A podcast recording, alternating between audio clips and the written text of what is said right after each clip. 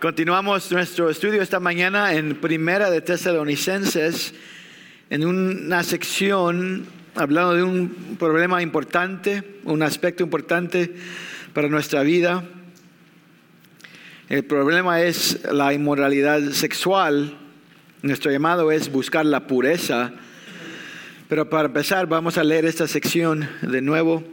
Primera de Tesalonicenses capítulo 4 versículos 1 al 8. Primera de Tesalonicenses capítulo 4 versículos 1 al 8. El apóstol Pablo, inspirado por el Espíritu Santo, dice así. Por lo demás, hermanos, les rogamos y les exhortamos en el Señor Jesús que tal como han recibido de nosotros instrucciones acerca de la manera en que deben andar y agradar a Dios, como de hecho ya andan, así abunden en ello más y más. Pues ustedes saben qué precepto le dimos por autoridad del Señor Jesús. Porque esta es la voluntad de Dios, su santificación. Es decir, que se abstengan de inmoralidad sexual.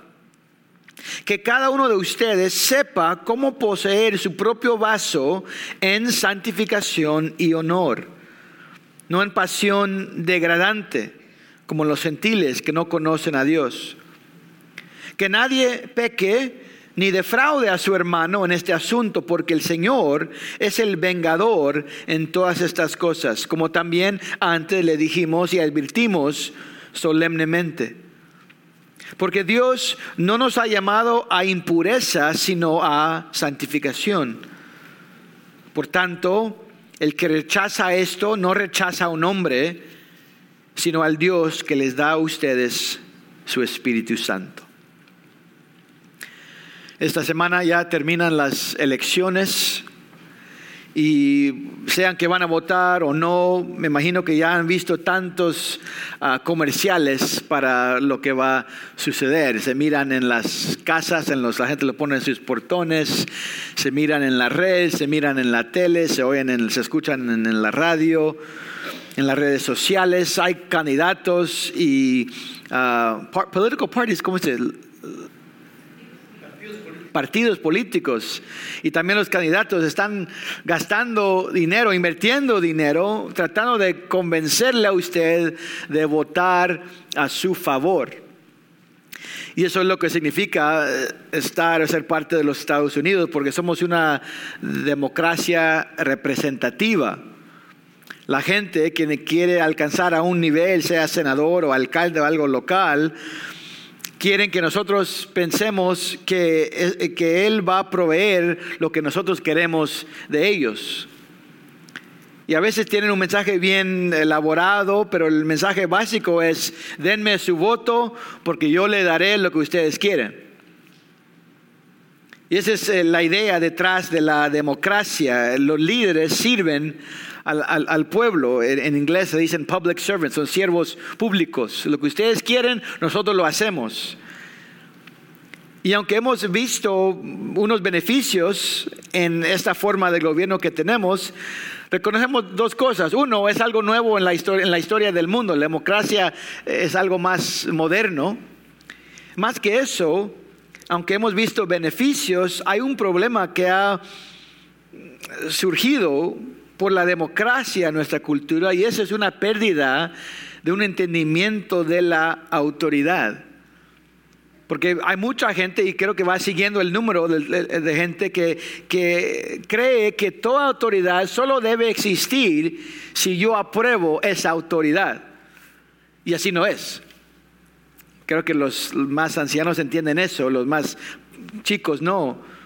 Hay unas formas de autoridad que uno no puede votar para darle poder. Hay unas autoridades sobre nosotros que, no van a oírnos y no van a pedir nuestros deseos. Una, de, una de esas formas de autoridad es la autoridad que un padre tiene sobre un hijo chico. Ustedes como madres o padres, cuando los niños estaban chicos, pueden pedirle a un niño su deseo, pueden pedir su opinión o su preferencia de la cena o cualquier otra cosa. Pero el padre no tiene ninguna obligación inherente de darle solo al niño lo que él quiere, solo porque él lo quiere.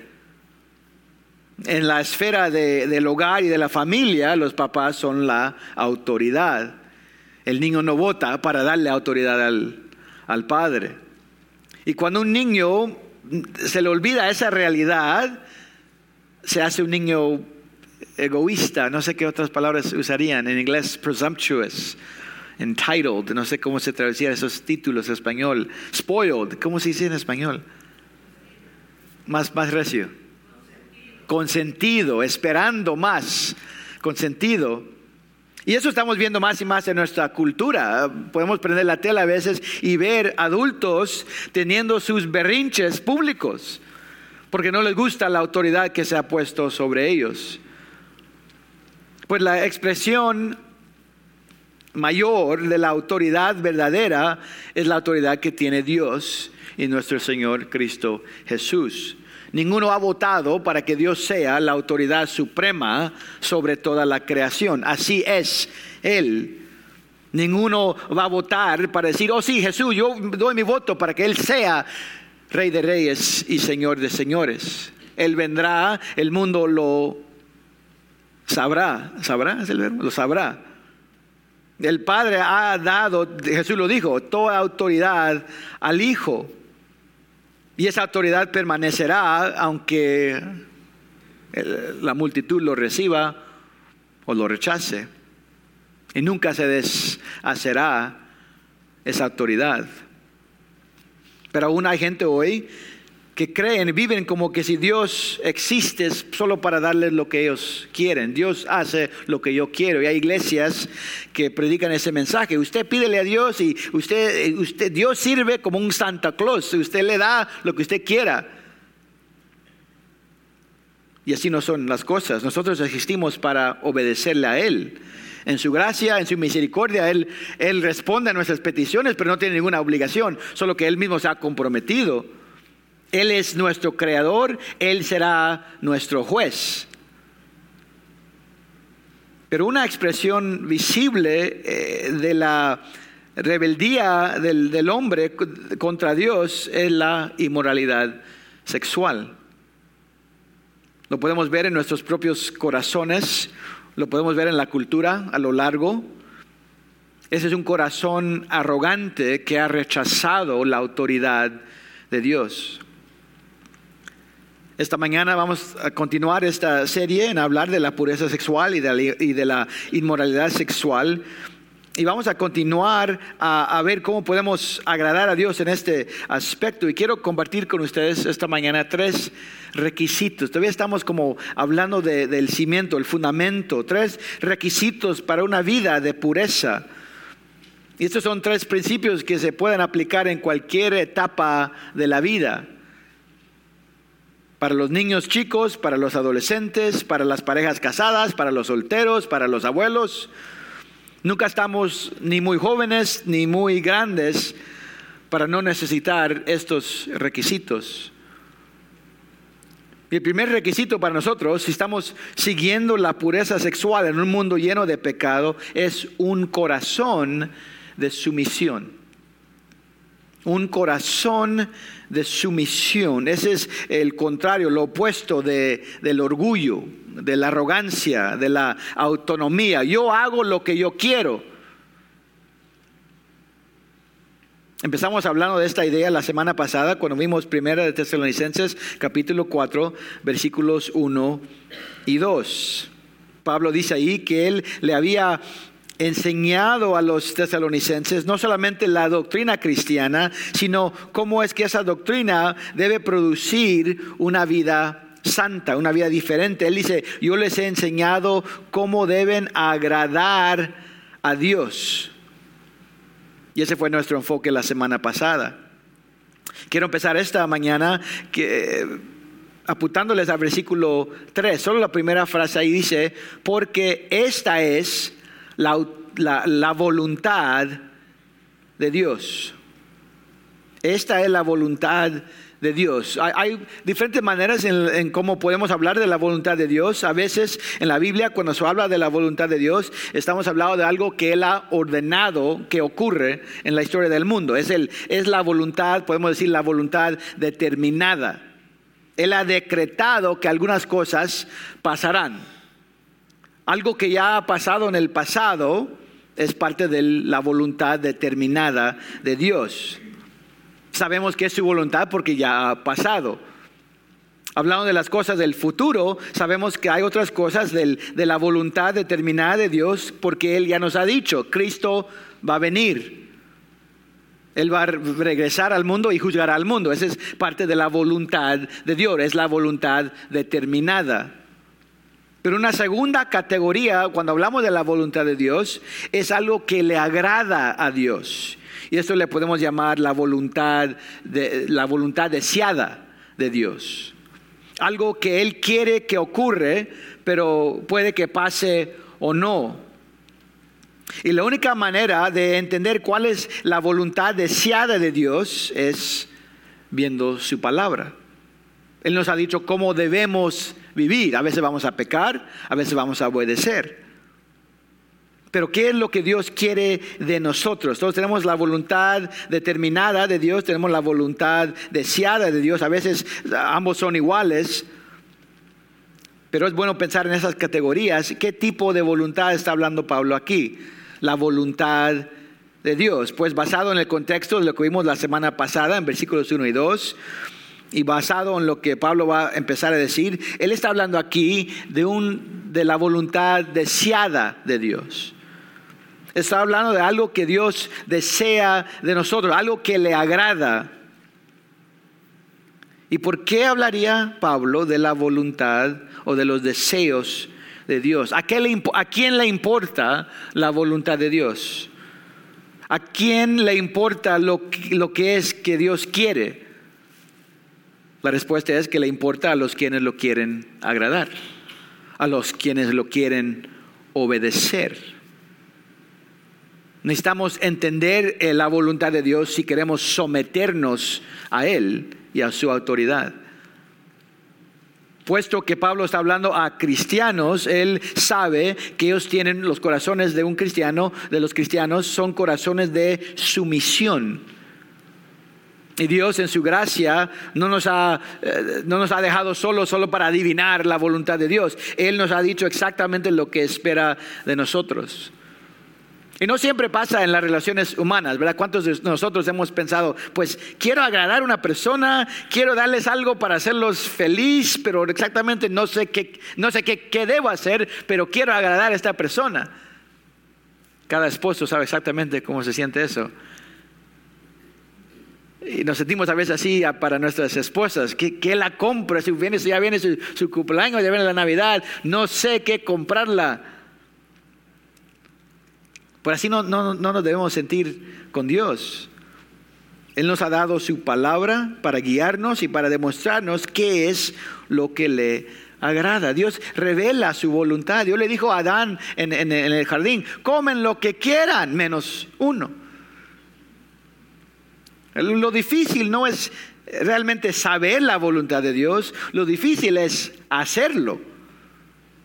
Porque todos desde Adán adelante tenemos un corazón que se revela contra Dios. Se mira desde que nacimos, le decís a un niño no toques aquí, ¿qué quieren hacer? Quieren tocar ahí en ese mero lugar. Pablo habló de eso en Romanos 7. Ni, ni entendía que era malo, pero ya que la ley me enseñó que era pecado, lo quise hacer más es el corazón pecaminoso. En el momento que alguien, eh, Dios o alguien más nos diga qué debemos hacer, lo queremos hacer en otra manera. Y lo que necesitamos para combatir ese corazón de rebeldía es un corazón de sumisión. Si regresan un versículo, pueden ver versículo 2. Ustedes saben qué precepto les dimos, y es un, recordatorio. Le dimos preceptos por autoridad del Señor Jesús. Eso está apuntando a la sumisión. La sumisión verdadera no requiere respuestas ni razones. A veces le decimos al niño, háganlo. ahorita, más tarde usted va a entender. Usted haga lo que le diga. La sumisión verdadera obedece porque reconoce la autoridad de alguien más. Ahora Dios en su misericordia nos ha dado respuestas, nos ha dado razones, nos ha dado sus propósitos y vamos a hablar de eso un poco más tarde y también más en esta serie. Pero ahí, aún si Dios no nos hubiera dado las razones por sus mandatos, el corazón de sumisión obedece porque tiene un deseo de agradar. Y ese es el deseo verdadero de alguien quien sigue a Cristo Jesús. Ser un cristiano no significa, pues un día usted decidió cambiar su vida y ahora hacer unas cosas diferentes. No es solo eso. La salvación verdadera se conecta con el milagro de la regeneración. Por medio del Espíritu Santo Dios nos ha dado vida nueva, somos nueva criatura. Y lo que Dios produce es un corazón que tiene el deseo de obedecer la muerte y la resurrección de Jesús no solamente nos ha librado de la pena del pecado, nos ha librado del poder del pecado. Tenemos la habilidad de decir no al pecado. Usando las palabras de Romanos 6, éramos esclavos al pecado y ahora somos esclavos o siervos de Dios. Eso es lo que es ser cristiano. Eso es lo que es llamarle a Jesús Señor. Señor significa amo. Él lo dice, yo lo hago. Eso es porque el apóstol Juan dice, cualquiera quien hace la voluntad de Dios permanece para siempre. No está diciendo que podemos ganar la salvación por nuestras obras, pero está diciendo que el quien hace la voluntad es un sinónimo para un discípulo de Cristo. Y si quieren leer más, pueden leer toda la carta de primera de Juan, solo son cinco capítulos breves, y lo, repite, lo repite. Nosotros somos, los cristianos son los que mantienen, obedecen los mandatos de Cristo. Entonces, eso significa que ninguno puede tener una vida que continúa en rebeldía sin arrepentimiento genuino y luego legítimamente decir, oh, pues yo soy cristiano. Primero de Juan 1 dice eso, el que dice que, que anda en la luz, pero anda en tinieblas, es mentiroso. Si uno pertenece a Cristo, el patrón regular de su vida será una de obediencia. No somos perfectos, pero ese es el, patrón, esa es la, la trajectory, el trayectorio, la trayectoria, la trayectoria de nuestra vida es la obediencia. Quiero más y más obedecer. Ese es un mensaje básico del mensaje, es una verdad básica del mensaje de Jesús, y es, pero es tan vital para la pureza. Venir a Jesús no solamente es reconocer unos hechos de su vida o de la cruz, de una resurrección, es entregarme, me estoy sometiendo a Jesús, Él es Señor. Necesitamos un corazón de sumisión, necesitamos un corazón ya dispuesto, listo para cumplir la voluntad de Dios. Ahora continuamos en este versículo al segundo requisito, y es este, se requiere también, segundamente, en segundo lugar, un deseo para santificación un deseo para la santificación. Esa es la siguiente frase. Uno puede decir, ok Señor, ya estoy listo, yo voy a hacer lo que, lo, que tú quieras. ¿Qué es lo que quieres de mí? Versículo 3. Esta es la voluntad de Dios, su santificación. Esa es la voluntad de Dios. Dios, dígame lo que quiere de mi vida. Dios quiere que seamos santificados. Santificación es otra palabra para la santidad, el, proceso de ser hecho santo. Ser santo significa ser apartado. Y hablamos de esto la semana, la semana pasada. Eh, santo habla también de una pureza, algo separado. Los israelitas tenían instrumentos santos. Podían tener una palita regular y una palita santa para, para recoger las cenizas ahí en el templo. Tenían cosas. Y si algo era inmundo, se tenía que lavar para que sea santo. Algo apartado, algo especial, algo particular. Dios varias veces le dijo a su pueblo, ustedes necesitan, deben ser, sean santos porque yo soy santo. El diseño de Dios fue que su pueblo sea distinto, diferente, apartado del mundo. En Juan capítulo 8 Jesús le dice a los fariseos, yo no soy de este mundo. Yo no soy de este mundo. Y en Juan capítulo 15, hablando con sus discípulos, dice a ellos, ustedes no son de este mundo. Estamos en el mundo, pero no somos del mundo. Y necesitamos dejar que esa realidad penetre en nuestros corazones. Nos levantamos, prendemos la tele, miramos el teléfono y todo el mundo está hecho para decir, usted es parte de nosotros, hagan lo que todos los demás están haciendo. Pero Dios nos llama a someternos a Él. Nosotros no somos parte de este sistema mundial. Dios nos ha llamado a ser diferentes, a ser santos. Un pasaje famoso conectado con esta verdad es Romanos capítulo 12, versículos 1 y 2. Eh, me imagino que muchos lo han oído o ya lo saben. Pablo dice ahí, Romanos 12, por tanto, hermanos, les ruego, por las misericordias de Dios, les ruego que presenten sus cuerpos como sacrificio vivo y santo, aceptable a Dios, que es el culto racional de ustedes. Es decir, piensen en todo lo que Dios ha hecho, Él los ha redimido, piensen en toda su misericordia, ahora ofrezcan sus vidas como un sacrificio vivo. Versículo 2 continúa, dice, y no se adapten a este mundo, sino transfórmense mediante la renovación de su mente para que verifiquen cuál es la voluntad de Dios, lo que es bueno y aceptable y perfecto. Hay unos padres que no le gusten que los niños chicos miren el boxeo o el karate o la lucha libre, porque el niño que va a hacer de cuatro años sale de ahí y le tira al, hermano o a la hermana porque le gusta. Lo que miran empiezan a hacer, ¿verdad? Lo afecta. Y nosotros como adultos pensamos, ah, así son los niños. Pero en realidad es así somos también los adultos.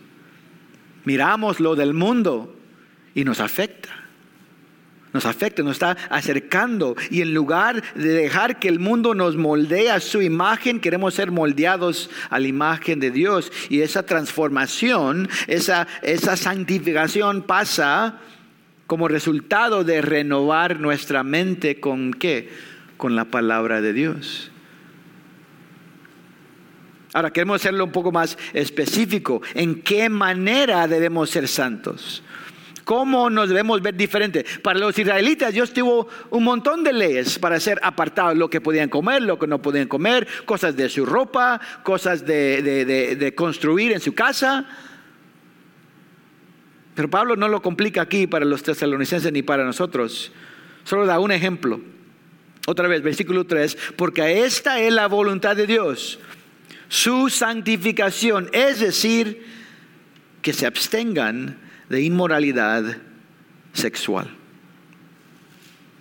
Eso es como seguimos la santificación y nos sometemos a Dios para agradarlo. Absténganse de la inmoralidad sexual. Y esto nos lleva al último punto para esta mañana y vamos a pasar lo demás de nuestro tiempo en esto. El tercer requisito para, para la pureza es un compromiso a la separación un compromiso a la separación. Entonces tenemos tres palabras clave, la sumisión, la santificación, lo que seguimos, y ahora la separación. Seguir a Dios es negar a otras cosas.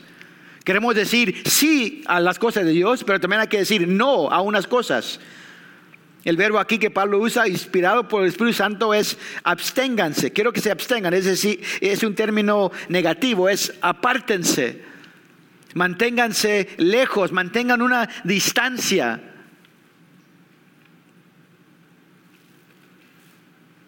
Y él dice ahí, absténganse de qué? De la inmoralidad sexual. La palabra griega se usa muchas veces, mayormente se usa en Apocalipsis, hablando de el mundo y, el, y, este sistema que se va a revelar contra Cristo y contra el pueblo de Dios. Pero la palabra en, en griego es pornea, que se usa cuando se traduce ahora en inglés con pornografía, cosas así. Pornea es inmoralidad sexual. A veces se traduce como fornicación, pero esa no es la mejor manera de, traducirlo. Es un término más genérico. ¿Qué es la inmoralidad sexual? ¿Qué significa? Déjeme darle una definición. La inmoralidad sexual es cualquier deseo o actividad que per, pervierte, no, perverts, pervierte, que pervierte o que contradice el diseño de Dios para la actividad sexual o el placer sexual o el contacto sexual. Eh, no, no, no tiene que escribir, pero tenemos que entender eso. Cada vez que deseamos algo o hacemos algo que está fuera del diseño de Dios para la actividad sexual o el, o el placer sexual, eso es la inmoralidad sexual. Dios tiene su diseño y todo fuera de ese diseño es inmoralidad sexual. Entonces, solo surge otra pregunta, pues ¿cuál es el diseño de Dios? ¿Cuál es el diseño de Dios para la, actividad sexual o el placer sexual? Esto no es una pregunta alejada de la teológica, es algo que se responde, se, contesta claramente en la palabra de Dios. Y la respuesta ha sido lo mismo para los cristianos desde el principio. El diseño de Dios para la actividad y el placer sexual es que solo se debe encontrar en el contexto de un matrimonio entre un hombre y una mujer.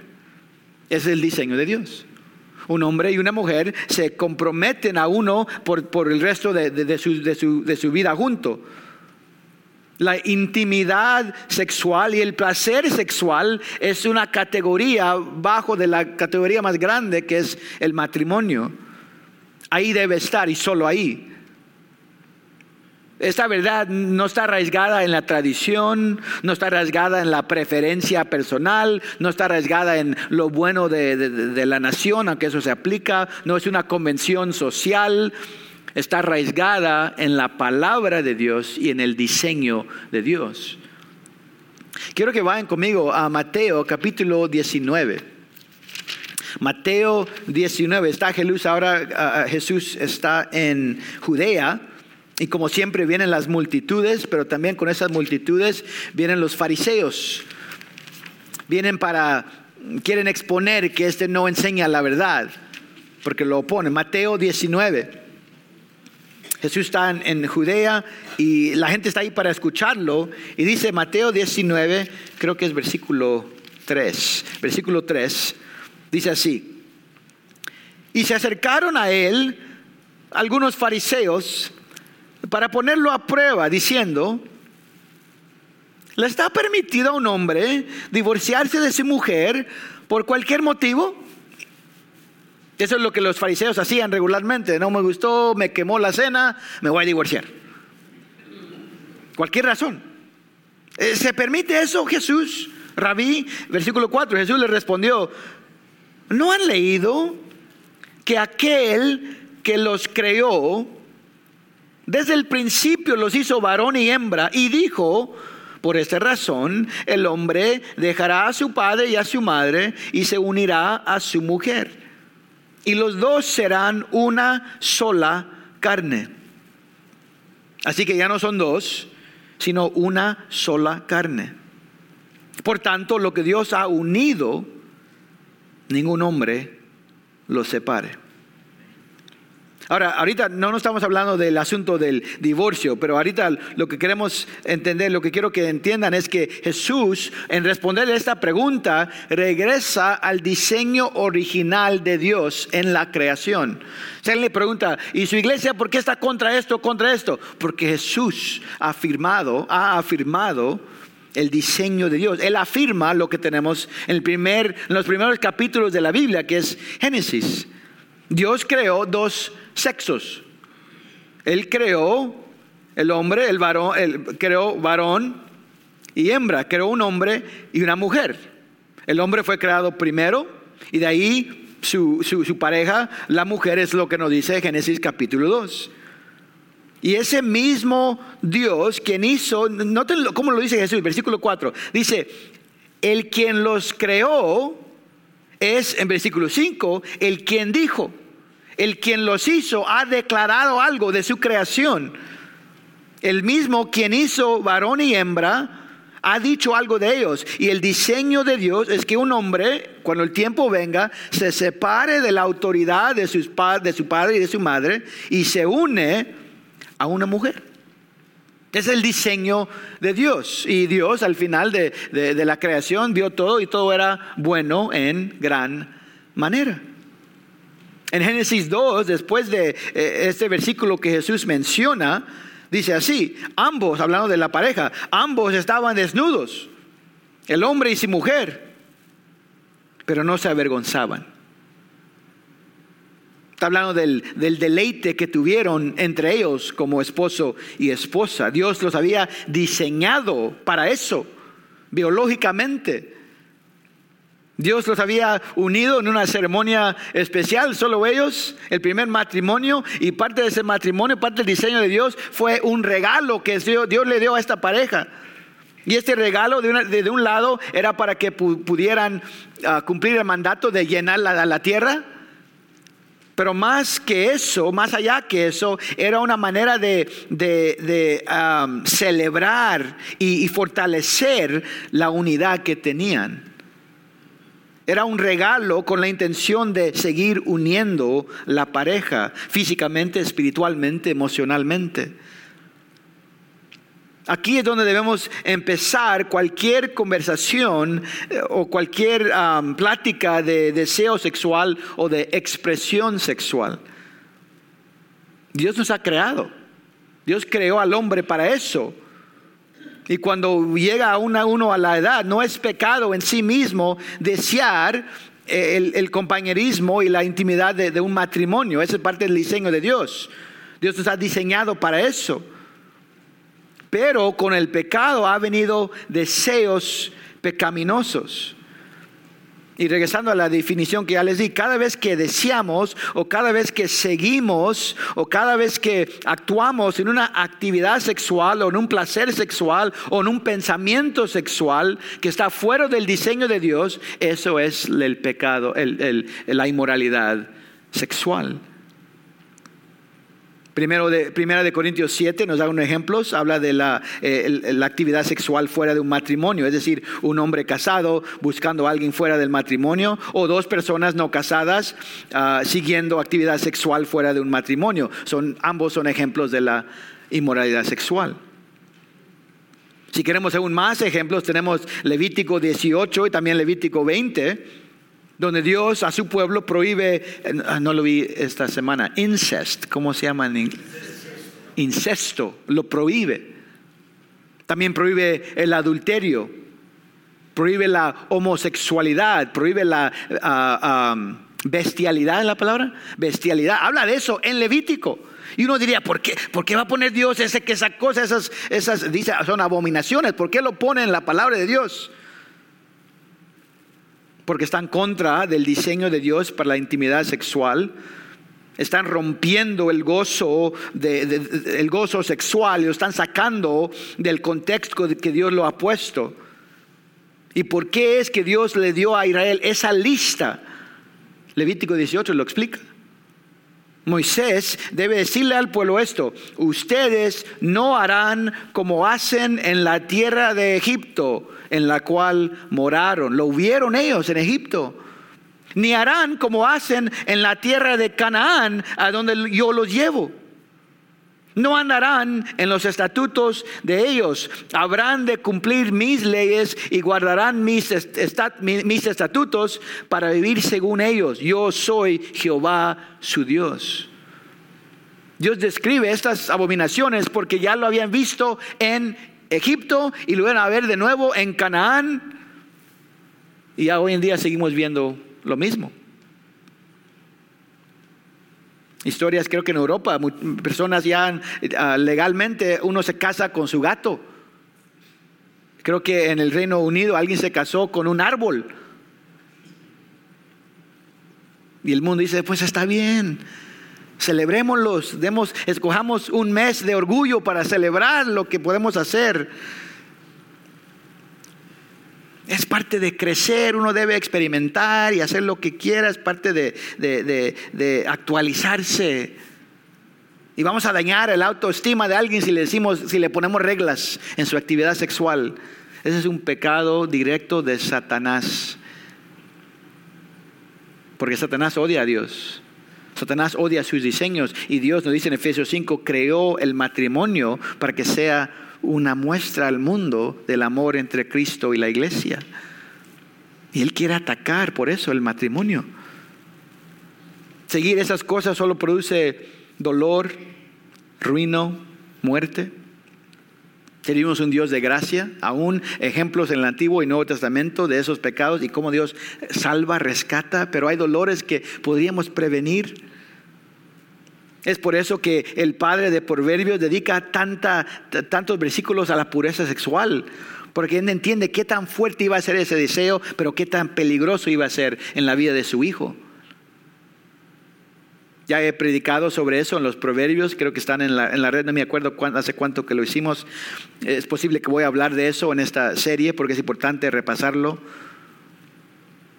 Pero Dios le dice a su pueblo, apártense, absténganse, aléjense de todo aquello que no me honra, que no me agrada, que va a distorsionar mi diseño para la intimidad sexual, la actividad sexual o el contacto sexual. Si usted quiere agradar a Dios, si usted quiere someterse a Dios y ser santo, absténganse de lo que deshonra a Dios.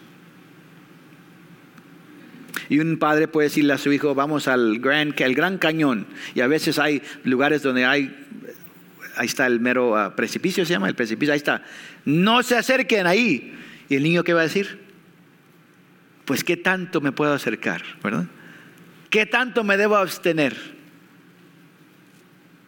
Déjame compartir unos versículos que nos debe ayudar a contestar esta pregunta. No vamos a pasar mucho tiempo en esto, pero usted puede estudiarlo en su propio tiempo y vamos a hablar más de esto específicamente en las semanas venideras. Primera de Corintios 6, 18 dice, huyan de la fornicación, huyan de la inmoralidad sexual, corran como, como José, se fue ahí de, la casa de, de Potifar. ¿Es Potifar en español? Efesios 5.3 dice así, que la inmoralidad y toda impureza o avaricia ni siquiera se mencionen entre ustedes como corresponde a los santos. Tampoco haya obscenidades, ni necedades, ni groserías que no son apropiadas. En otras palabras, seamos santos en nuestra conducta, tanto como en nuestro hablar. La inmoralidad sexual no debe ser una característica del pueblo de Dios. Pero en terminar nuestro tiempo, quiero que vayan conmigo a las palabras de Jesús. Vayan a Mateo capítulo 5. Mateo capítulo 5. Acuérdense, el, principio aquí es la separación. Apártense de eso. Positivamente estamos siguiendo la justicia, estamos siguiendo la santidad. Negativamente estamos absteniéndonos de algo. Necesitamos que hacer una separación. Mateo 5, 27. Eso es lo que Jesús le dijo a la multitud que estamos escuchando. Este le decimos el sermón del monte. Mateo 5, 17. Jesús dice, ustedes han oído que se dijo, no cometerás adulterio. Pero yo les digo que todo el que mire a una mujer para codiciarla, ya cometió adulterio con ella en su corazón. Si tu ojo derecho te hace pecar, arráncalo y tíralo, porque te es mejor que se pierda eh, uno de tus miembros y no que todo tu cuerpo sea arrojado al infierno. Versículo 30. Y si tu mano derecha te hace pecar, córtala y tírala porque te es mejor que se pierda uno de tus miembros y no que todo tu cuerpo vaya al infierno. Jesús no está hablando literalmente aquí, está hablando metafóricamente. Porque si estuviera hablando literalmente no tiene sentido, porque ya en arrancar un ojo ya no sirve el ojo, porque dice tíralo. Está hablando, está exagerando la idea de apártense lo más que se pueda. Tenemos que ser extremos en nuestra pelea contra el pecado sexual y la batalla no solo es con nuestras acciones en cometer adulterio, sino en nuestras mentes. Apartarnos del pecado sexual es abstenernos de las cosas, de los lugares, de las actividades o de los tiempos que nos llevan a pecar sexualmente, sea en la mente o sean con nuestros propios cuerpos.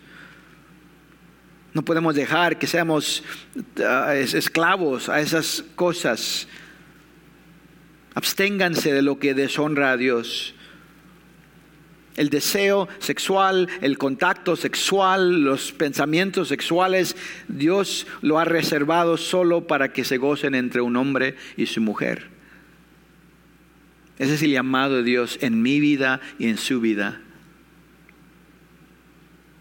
Y Jesús no está diciendo que son iguales, entendemos que las consecuencias de un pensamiento sexual son diferentes, pero está diciendo que ambos merecen un juicio eterno. Y le dijo eso a la multitud para que ellos pudieran, aunque eran judíos santos o justos, pudieran decir, no hemos alcanzado la justicia que Dios quiere. Dios quiere pureza no solo con el cuerpo, aún con la mente y la realidad que todos nosotros hemos fallado, ¿no? El mundo aún sigue atacándonos con música, con video, con mensajes.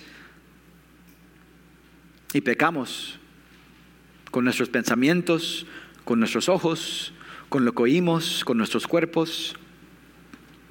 Y no importa a qué nivel hemos pecado, todos estamos destituidos de la gloria de Dios, lo que dice Romanos. Jesús dice, ese pecado merece un juicio eterno. Esa es la verdad.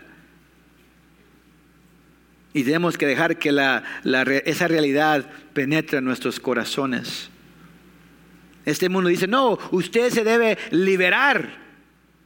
Usted no se debe sentir culpable, usted goce su vida. Tenemos que estar listos y decir, no, es pecado. Es pecado contra un Dios santo, es una rebeldía contra su deseo, su, diseño bueno. Y necesito arrepentir.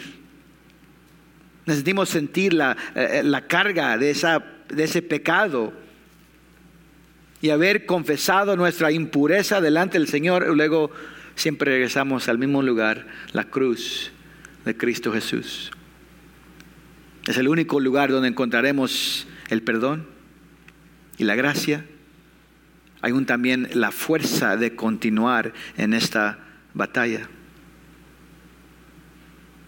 Si usted nunca ha confiado en Jesús, si usted nunca ha rendido su vida a Él, si usted nunca le ha, clamado pidiendo perdón, usted debe saber si, si usted no lo hace, usted será condenado en el día de juicio. Cada pensamiento impuro, cada acción impuro, no importa qué tan secreto era, será delante del Señor y usted será condenado. Pero si usted le clama a Cristo por la salvación, si usted cree que Dios envió a su Hijo para morir por los pecadores, para resucitar en victoria, usted será perdonado. El poder del pecado será rompido en su vida y Dios nos da su espíritu y empieza un proceso para toda la vida de hacernos más y más como Cristo Jesús este mandato de, Pablo, absténganse del pecado y de, la inmoralidad sexual, es imposible sin el poder de Dios. Entonces dependemos en Dios, le damos gracias a Dios porque nos perdona y nos guía y por su espíritu nos ayuda a batallar Parte de, ser conformados a la imagen de Cristo es, que Dios nos ayuda a batallar esos deseos, esas reacciones que no lo agradan. Y nosotros compartimos en ese proceso en abstenernos de la inmoralidad. Esta mañana era una lección acerca de qué es lo que Dios nos ha llamado a hacer. Nos ha llamado a ser santos nos ha llamado a abstenernos de la inmoralidad sexual. En las semanas venideras vamos a poder hablar más específico acerca de pues cómo se hace, cómo me abstengo, cómo puedo huir de esas cosas, cómo me separo de esas cosas en la vida, cómo puedo batallar o sacar estos, estos pensamientos, estos motivos impuros. Dios quiere que progresemos. Esa es la santificación que Él produce en nosotros. Cambia nuestros deseos. Él ha prometido que lo hará. si siempre dependemos en su verdad y en su espíritu y si andamos en obediencia a su palabra. Entonces queremos vivir para agradar a Dios. Queremos tener un corazón que se somete a Él. Él es nuestro Señor. Él nos ha redimido. Nosotros pertenecemos a Él. Y pedimos que Él nos dé un deseo creciente de ser santos. Y pedimos que su Espíritu nos guíe para tomar cualquier paso necesario para separarnos de todo que, lo, que no lo agrada. Amén. Vamos a tomar un momento breve para reflexión personal. Usted puede escribir algo si quiere acordarlo más tarde o compartir con alguien esta semana. También puede tomar un tiempo para orar con una familia, un amigo que está cerca ahí. Va a ser un tiempo breve para responder y luego yo termino con una oración y nos despedimos con un canto final. Respondamos, respondamos.